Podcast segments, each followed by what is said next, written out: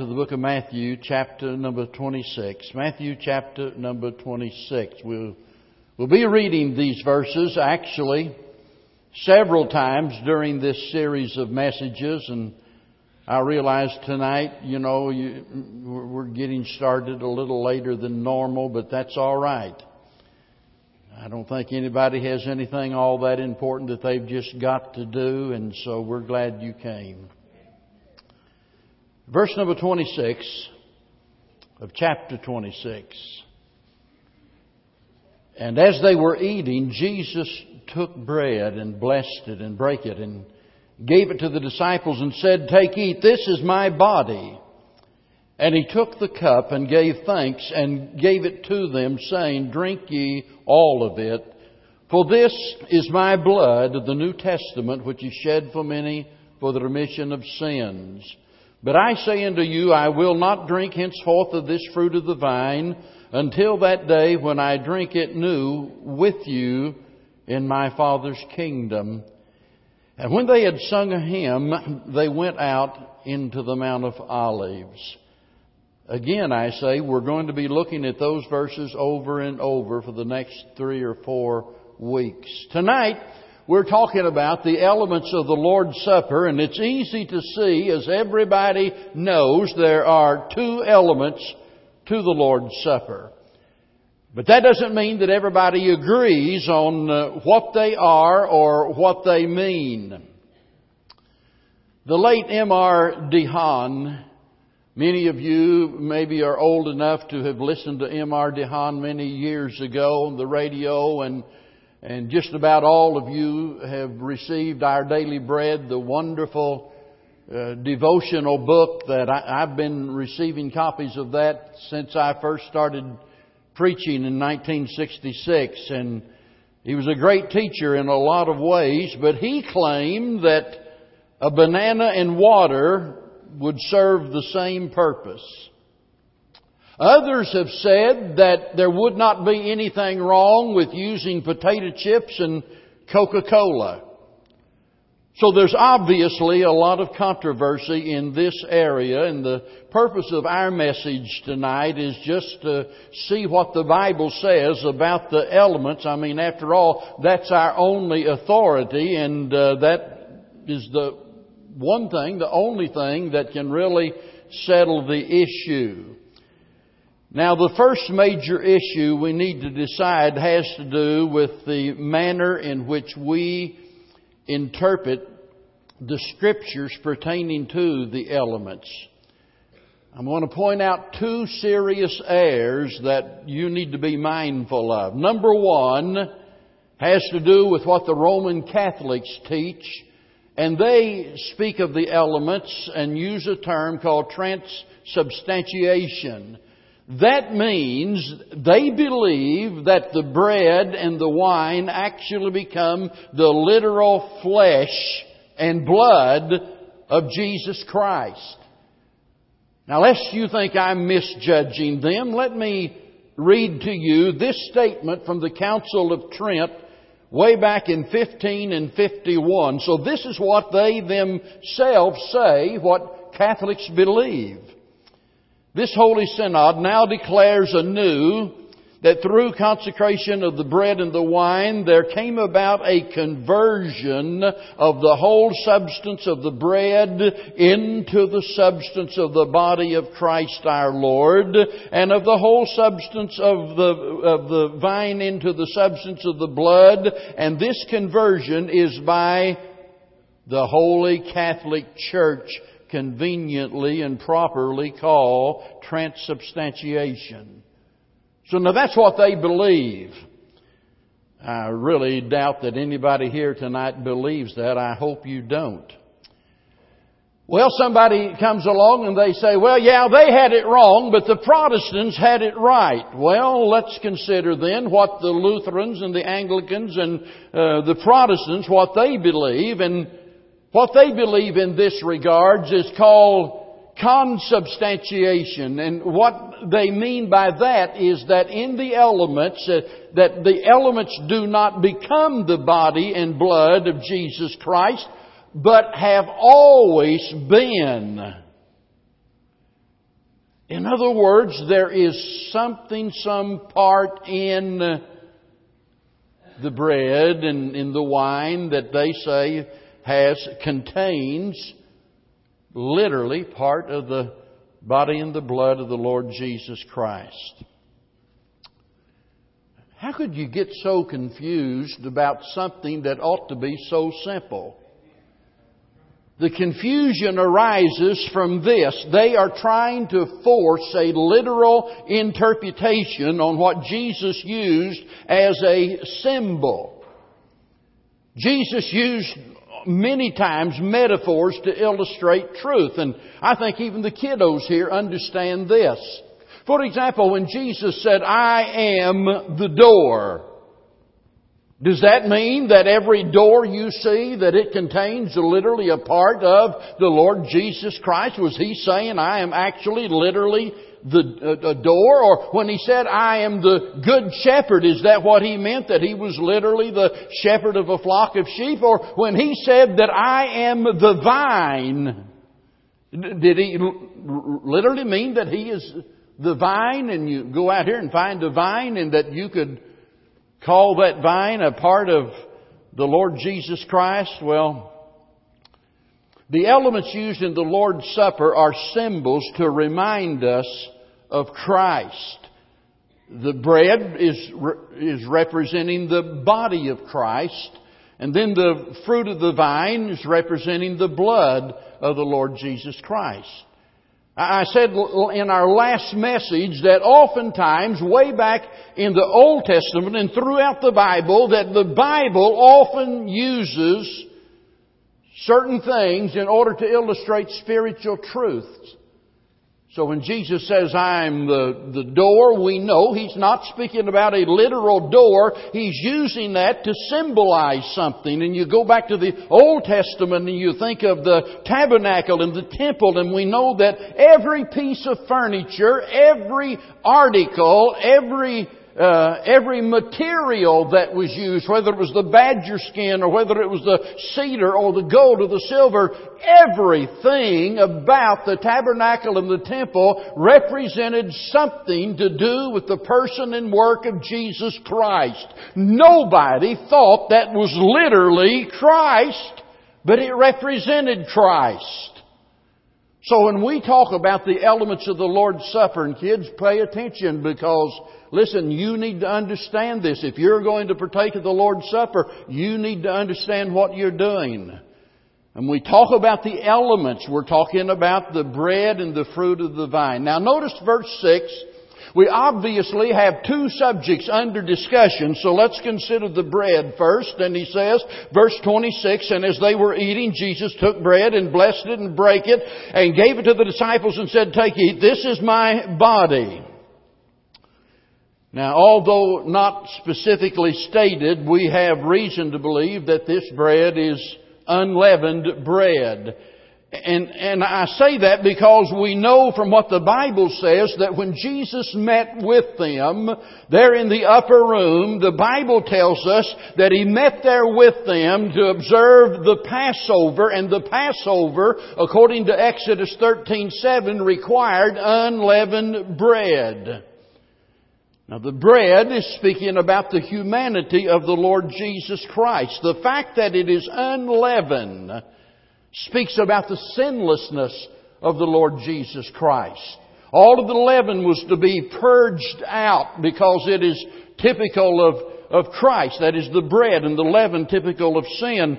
And, and Jesus said in John 6:48, he says here that he is the bread of life. He said, "I am the living bread which came down from heaven, and if any man eat of this bread, he shall live forever. And the bread that I give him is my flesh, which I will give for the life of the world." That verse says far more than I have time to, to delve into. For one thing, it's certainly a verse that knocks the theory of Calvinism in the head because Jesus makes it clear that He died for the whole world, not just a part of it. He tasted death for every man, the Bible says. And that bread is representing the broken body of Jesus Christ. There, there is no way that I could ever, regardless of how hard I try, ever make this real enough. When we think about what Jesus suffered there on the cross, I'm talking about the physical suffering that his body was beaten beyond the point of recognition. In fact, uh, you could not tell that he was a man. Every joint of his body was pulled out of socket. His visage, the Bible says, was marred more than any man. So he's beaten beyond recognition. The body the physical suffering of Jesus Christ. And when we partake of the Lord's table and we put that bread in our mouth, we are identifying with the sacrifice that He made for us, that He suffered so we could live. I'm the bread of life. Now, the second element has to do with the fruit of the vine. Notice verse 27. And he took the cup and gave thanks and gave it to them saying, Drink ye all of it, for this is my blood of the New Testament, which is shed for many for the remission of sins. But I say unto you, I will not drink henceforth of this fruit of the vine until that day when I drink it new with you in my Father's kingdom. Now, this is the most controversial part of the Lord's Supper, the identity of the liquid that is in the cup. Was it fermented wine? Was it grape juice. And so in the remainder of this message, I want to do two things. Number one, I want to answer the objections to using what we call unfermented wine or grape juice. Secondly, I want us to ascertain the true meaning of the elements. So let's start by answering the objections because there are some that do object and say that, you know, that we're wrong because we only use grape juice. Here's what you need to notice before anything else, and that is that, that this term, fruit of the vine, notice, the fruit of the vine, that is the only term ever used in reference to the Lord's Supper. In, reference to the liquid that's in the cup. It's called the fruit of the vine. The word wine is never used in that reference and uh, by the way, even if it was, it does not necessitate that it is a fermented wine. Here's what we need to understand. Whether you're in the, looking in the Hebrew, whether you're looking in the Greek, and I'm not a, I'm not a scholar in anything, but, you know, I can pick up Strong's Concordance and I can look up the meaning of words the same as anyone can. And it's easy to see that these are generic terms. In, in other words, they can designate the, the, the juice of the grape regardless of what stage it's in. Now there's been a lot of argument about this, a lot of debates about it, a lot of harsh, harmful things that's been said about this. And believe me, it's not my purpose to be contentious or unkind. My only goal is to help you discover the truth as I believe it's found in the Word of God. And, and if that offends you, I'm sorry, that's not my intent. Now let's look at the objections. I just jotted down five or six things that, objections that people make to us using what we call pure grape juice. Objection number one, they say there is leaven in grape juice and it has to be purged out by the fermentation. And the, the theory is that the fermentation purifies. Well, let me contend that the fermentation putrefies instead of instead of it uh, instead of it purifying, it putrefies. The point is that the grape juice contains a certain amount of leaven, but I mean, we've got to admit that. That's a scientific fact. But what about fermented wine? It's all fermentation. In fact, to make fermented wine, oftentimes they would introduce leaven into the grape juice to make it ferment.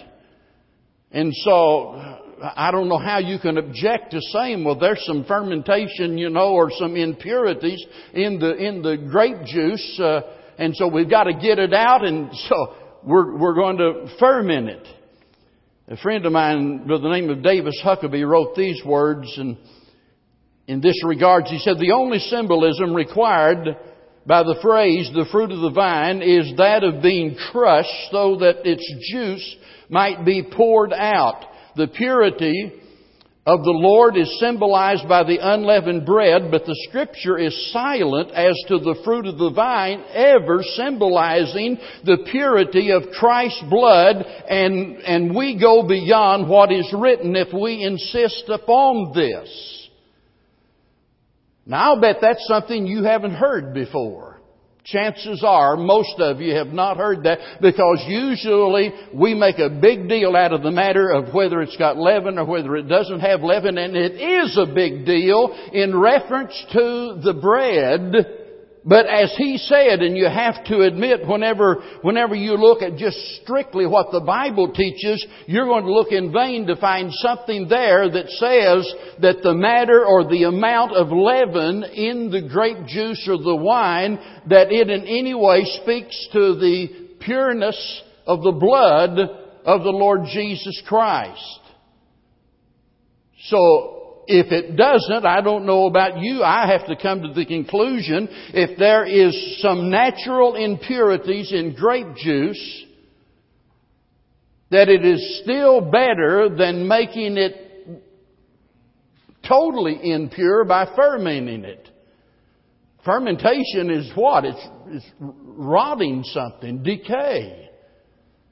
It's not bringing life, it's bringing death. The second objection is that the word wine, they say, always speaks of that which is fermented, and, that, and that's not true. Again, whether you're talking about the Greek language or the Hebrew language, whether or not, now, now listen kids, in all fairness, you need to understand this, because we've got to be fair in this regards, and whenever you see the word wine in the Bible, it does oftentimes refer to a fermented drink but not always. It's a generic term, and, and in order to, to determine whether it's speaking about something fermented or not fermented, we have to decide that based on what the context is. In other words, you look at all of the surrounding verses and what uh, what the Bible has taught elsewhere, and you come to the conclusion: is this speaking about something that's fermented, or is it not fermented? So anyone who claims the idea that there's you know, two different kinds of wine, that's a recent invention because wine is simply the fruit of the vine. It can be, it can be fermented or not fermented. It's the fruit of the vine. Here's the third argument. They say that grape juice should not, could not rather be preserved apart from fermentation. Now, I can, I can remember as a young preacher thinking, you know, that's really a good point when you stop and think about it, because you had travelers in that day that had to travel from point A to point B, and by the way, they didn't have all of the modern day chemicals we have for preservatives, and they didn't have refrigeration and things of that nature, and so how do you, how, how do you keep it pure? Well, the idea was, is you ferment it. Now, don't misunderstand because that was practiced by people. That was a genuine practice. But here's what you need to realize. When they did ferment it, they fermented it down to the point that it's not at all what we would recognize as an alcoholic beverage today they had a slight amount of alcohol in it as a result of the fermentation, and then before they drank it, they added water to it. I mean, we're talking about by this point, it's so, it's so weak that if you're drinking it to get a buzz, you're out of luck because it was just fermented to a slight degree in order to, to help preserve it in that sense. But then I read a book by a fellow by the name of Patton, and had the title of the book is Bible Wines and the Laws of Fermentation. It's an amazing little book. I don't have any idea where you would find it other than my diction, other than my library, and you better not get it out of there. But Bible Wines and Laws of Fermentation, Patton goes back and he looks at the different ways, and I, I'm sure not an expert, but he looks at all of the different ways in which they could preserve the grape juice. And one of the ways where they reduced it down to, to like a paste.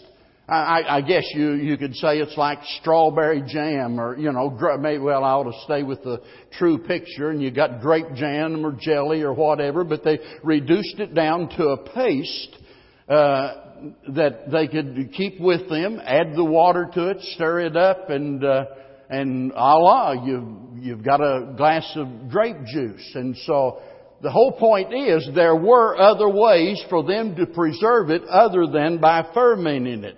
The fourth argument is this. They say, well, it must be, uh, must be a, a fermented wine because the Corinthians got drunk. Turn over to 1 Corinthians chapter number 11. These are the verses that they refer to in 1 Corinthians chapter number 11. And as you know, Paul is dealing with the subject of the Lord's Supper and he's giving them down the road, so to speak. He says, notice in verse number 20, when ye therefore come together into one place, this is not to eat the Lord's Supper, for in eating every one taketh before other his own supper, and one is hungry and another is drunken. Here's the idea. Paul is saying with your attitude, you cannot properly observe the Lord's Supper. It's impossible. And they were doing a dangerous thing, by the way showing no regard for the Lord's table. They cared so little one for another that when some got there, they just went right ahead and they had turned it into uh, an ordinary meal evidently and they went ahead and ate and they left and the others would come in and the others had already started before them and you know, it may, it may have been a, a, matter of those that were rich and those that were poor, and I don't know all of the details and the ramifications, but here's, here's where the issue lies. They say, he says, whenever some come in, the, the rest of them are, they, they've already eaten, they're already drunken, and so people jump to the conclusion, well, if they're drunk, that simply means that it's an alcoholic beverage because you can't get drunk on grape juice. The fact of the matter is, and you can take, you know, any Greek lexicon and look up the word and find that the word there that is translated drunken simply means satiated. It means being filled. In, in other words, as they had already eaten to their full, they had already drunk, as it were, to their full. It does not necessitate them being inebriated. It has nothing to do with that. By the way, by the way, if it was the case that some of them were using, let's say, an alcoholic beverage in regards to the Lord's table, and let's say they, they were drunk as a skunk, that still doesn't make it right. Remember, he is, he is condemning what they're doing, not commending them. So let's not use that as a, as an argument for using fermented wine. Now, here's the big one. N- number five, they say, well, Jesus turned the water into wine, and if he turned the water into wine, then we ought to use it as an element in the Lord's Supper. Whenever we had our classes for our deacons and we dealt with the qualifications for deacons and I mean, we went through those one by one and I spent a lot of time on this very thing and we talked about it in great length and, uh, look at a lot of scriptures and a lot of documentation and so forth, and I'm not going to do that tonight. I'm going to, I'm going to give you one quote that, that I think really sums up how I feel about it and, and exactly what I believe the truth is. And uh, if you're over 50 years old and you've lived in Texas very long, you've heard the name Sam Morris. Sam Morris was the executive director of the National Temperance League. Sam Morris was a, an old-fashioned Baptist preacher that was known for his, his, you know, his, uh, his fighting, his staunch stand, but especially in regards to the matter of alcohol. This is what he said. Jesus never contradicted the old scripture. He always reaffirmed, upheld, magnified it. In fact, he said, one jot or tittle shall in no wise pass from the law till all be fulfilled. I am not come to destroy. Alright? Now let's see where we get. The Old Testament very plainly said, Woe unto him that giveth his neighbor drink. Now if you say, because of the word oinos, the Greek word for wine or grape juice, permitted it being intoxicating wine, if you say, well, that means he turned it into intoxicating wine. Then you have the Lord Jesus Christ pulling the curse of Almighty God down on his own head. Woe unto him that giveth his neighbor drink. If you say it means intoxicating wine, then you have the Lord Jesus utterly ignoring the plain, emphatic warning of the Old Testament which says, Look not thou upon the wine when it is red, when it giveth its color, in the cup when it moveth itself aright, at the last it biteth like a serpent and stingeth like an adder. Am I right about it? I'm still quoting him. Am I right about it? If you say that it is intoxicating wine simply because the Greek word oinos would permit that interpretation, then you have the Lord Jesus Christ denying, abrogating, and destroying the plain, unvarnished admonition to look not thou upon the wine when it is red. Such a position is wholly untenable and I will stand anywhere before any group, anywhere on the top side of God's earth and say, no sir, my Lord did not turn wine into intoxicating, did not turn water into intoxicating wine, and the Bible does not teach that he did. I'm just going to tell you that I agree 100% with what he says there.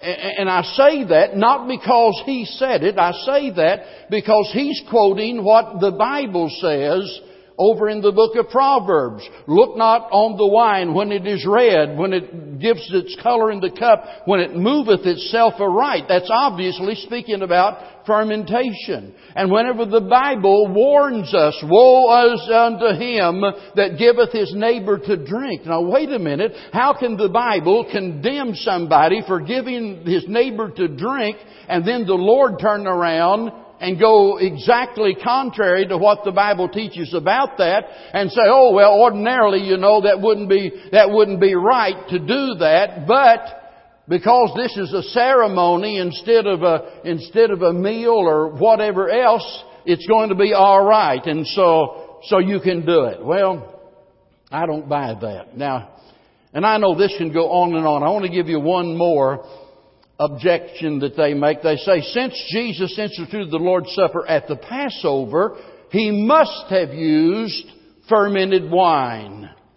Well, Davis Huckabee writes, the reader will probably be amazed, as was this writer, to learn that fermented wine was never a part of the Passover celebration by divine command or example, that the Jews used fermented wine in their perverted celebration of the Passover may or may not be true, but this in no way proves that it was used by Jesus. Now, you know, to me, this is the easiest way to come to a conclusion. When we're talking about the element of the Lord's Supper and whether it was fermented or not, and, notice again, that it always uses the phrase fruit of the vine. Jesus could have used the word wine, but he didn't. I mean, he could have used the word wine and not been wrong about it because it's a generic term. It could have had reference to, to something that was not intoxicating or something that was not fermented. He could have properly done that. But since he knows all things, I think he could see very well that, you know, this is really setting us up for a huge debate. If he uses the word wine, some way or another we found a way to debate it anyway. That's what shocks me. Now when you say the fruit of the vine, whenever you go out here and you find when you, whenever you can go out here and pick grapes and crush the grapes and get fermented wine, then I'll agree with you that it'd be alright to use fermented wine. I've never seen any fermented wine that is the natural product of the vine. The fruit of the vine. That's the product of the vine, and the vine does not produce fermented wine. Fermentation is the work of man, right? It's not a natural product. Well, that, that ought to end it as far as I'm concerned, but let's do something else. Let's suppose that, that fermented wine could properly be called the fruit of the vine. In other words, we'll bend over backwards and say, alright, even though the Lord always referred to the element in the cup as the fruit of the vine, it would be alright if we called it wine. Again, designating it as wine does not insist upon it being fermented. Because as I said, the word wine in the Greek or the Hebrew, either one, is a generic term that you can apply both ways. Now here's the thing. I've got, I've got a lot of dear preacher friends and I, I mean, we've just agreed to disagree. We don't fuss about it. We don't fight about it. Uh, I will say this, lest you think that this is everywhere. Let, let me tell you what, uh, probably per church that Houston has, has more churches, Baptist churches that use wine than, than just about any place I've ever been. There's a few more pockets, but it's, it's really the exception. But we're not going to base our decision on whether it's the popular thing to do. I'm just trying to get you to see that uh, that I know a lot of preachers that use fermented uh, wine for the Lord's Supper, and we love one another. We uh, we don't get in an argument about it. And they said, well, it really doesn't make any difference. You know, you, yeah, if you want to use grape juice, that's fine. Now, I don't understand this. If it's okay to use grape juice and if the Bible commands us to be blameless, why don't we settle this issue once for all and remove all of the argument by just using grape juice? Why do we set ourselves up for all of this dissension in the Lord's church by bickering about, you know, whether it's this or whether it's that? Well, you say, well, if it, you know, if it could be either one, then why not go over to their side? Well, I didn't say it could be either one. They said it could be either one. Do you ever think about this when we observe the Lord's Supper? All of those that have been saved, all of those that are members of the Lord's church here, uh, the table is open to, to them. That includes children. We're talking about people 8, 9, 10 years old. The last time I checked, it's against the law to serve alcohol to, to minors. And I don't know of any exception. I could be wrong. I'm not a lawyer, but, and, and, and I know that the courts evidently do not bother us in this regards. But if it's against the law to serve alcohol to minors, I, you know, it looks to me like we're violating the law in doing that. I mean, let's suppose some church comes along and they say, well, we, we observe the Lord's Supper and we use fermented wine and we insist that you drink at least a pint of it. I mean, you got people staggering around, you know, inebriated then and little children. Then you've got the issue of buying the wine. Somebody says, oh, we don't buy it, we make it. Oh, you're going to be a, you bootleg it, in other words. That's, isn't that kind of against the law to do that? Now this message tonight is not just uh, the whole, and if you think this message is all about whether it's right or whether it's wrong, to drink alcoholic beverages, you're wrong. That's not what the message is about. The message is about the Lord's Supper and the element in the cup. If we were going to discuss all of the other issues and, and, and, you know, I don't know about your background, but I know what I was when the Lord saved me. I was a drunk. I was a stinking drunk. I was an alcoholic. I, I, I, my grandpa died of drinking that stuff. And I was well on my way. I, I, and, and again and again, I'd, I'd tell Bev that I'll never drink anymore. I'm through with it. I, I, I'm going to quit. I promise you, I'm going to quit. And finally, I realized I can't quit. Because I'm not controlling it, it's controlling me. And I've discovered that most people that believe in social drinking, most people who say, well, I can quit anytime I want to, they never want to. And I can't think of anything more damaging. You know, there was some talk the other day about legalizing marijuana. And don't you dare misunderstand what I'm saying. But I tell you, listen, I can see some of the arguments that these people that are for legalized marijuana, I understand the arguments that they're using because I, I gotta tell you, I don't understand how it is that we can legalize alcohol and tax alcohol and make billions of dollars for our government off of alcohol and then say you can't smoke a joint. That's stupid.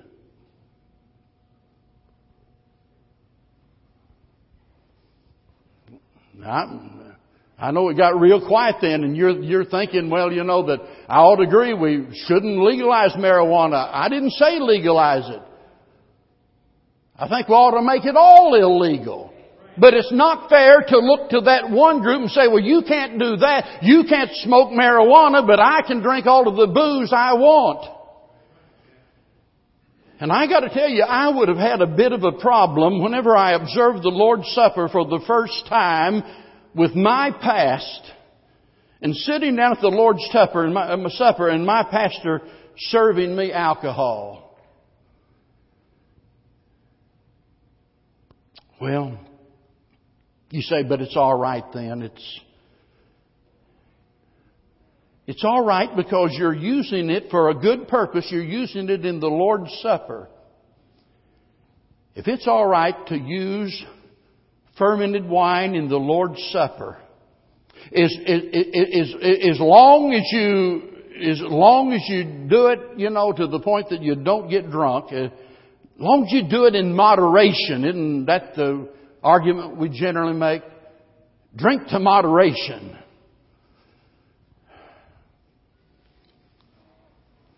Let your kids use it in the Lord's Supper because it's, you know, it's just a little bit, it won't hurt them. Let me tell you, if it's alright to use an alcoholic beverage in the Lord's Supper, then I've, I, I agree 100% it's alright to use it anywhere. You're telling me that it's okay for me to come into the house of God and with the saints of God and use an alcoholic beverage and I can't go out here to a restaurant and enjoy a beer with my steak? That's, that's hypocrisy. If it's alright to use it in the Lord's Supper, it's alright to drink it anywhere in moderation.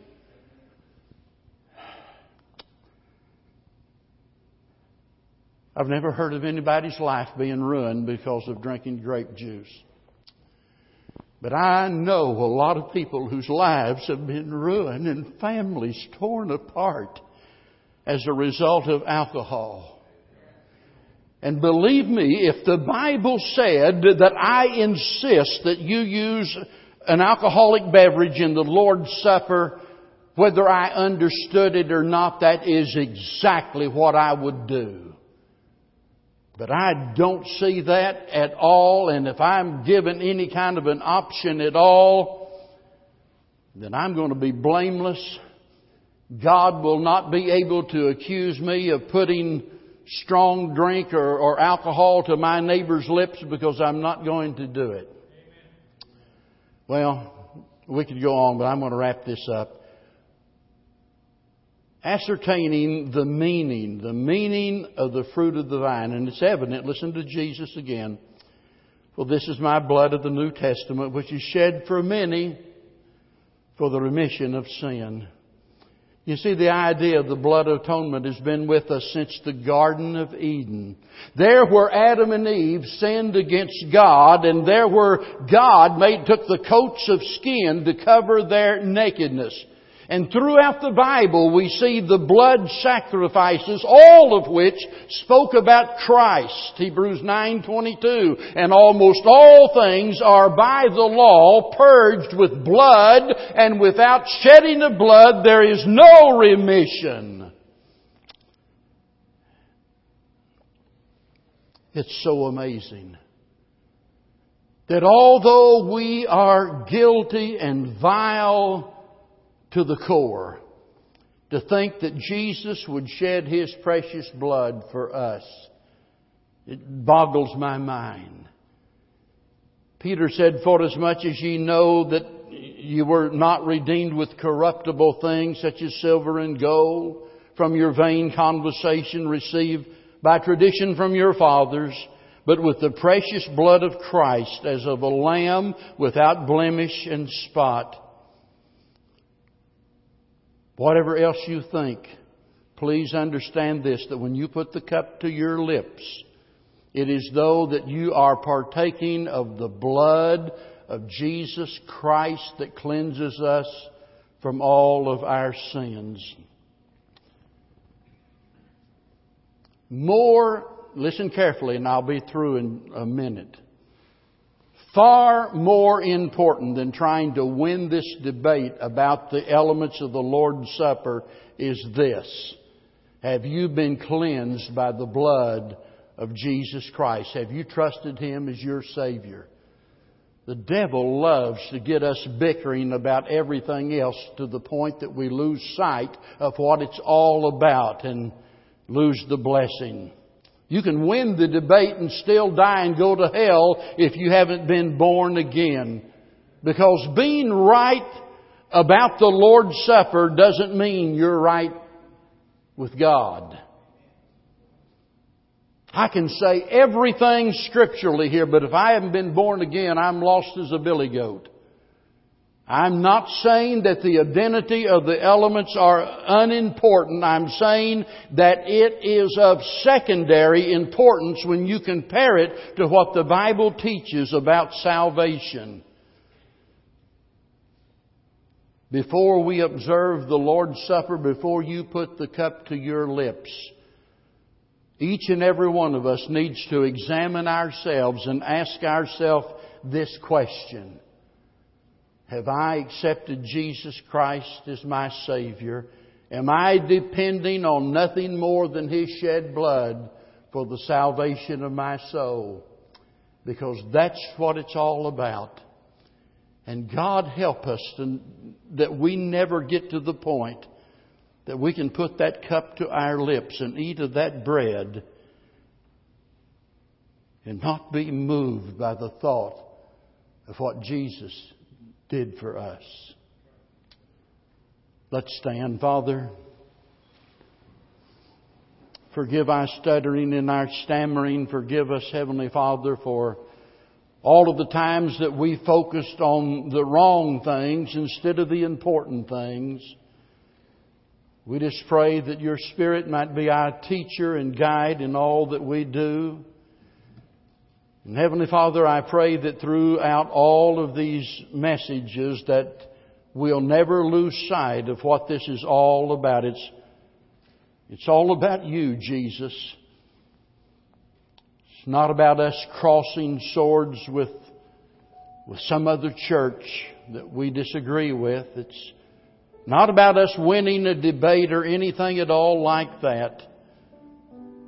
It's about us in total, complete sincerity, partaking of those elements with a pure heart, with a clean life, and doing it all in remembrance of you that you might be glorified.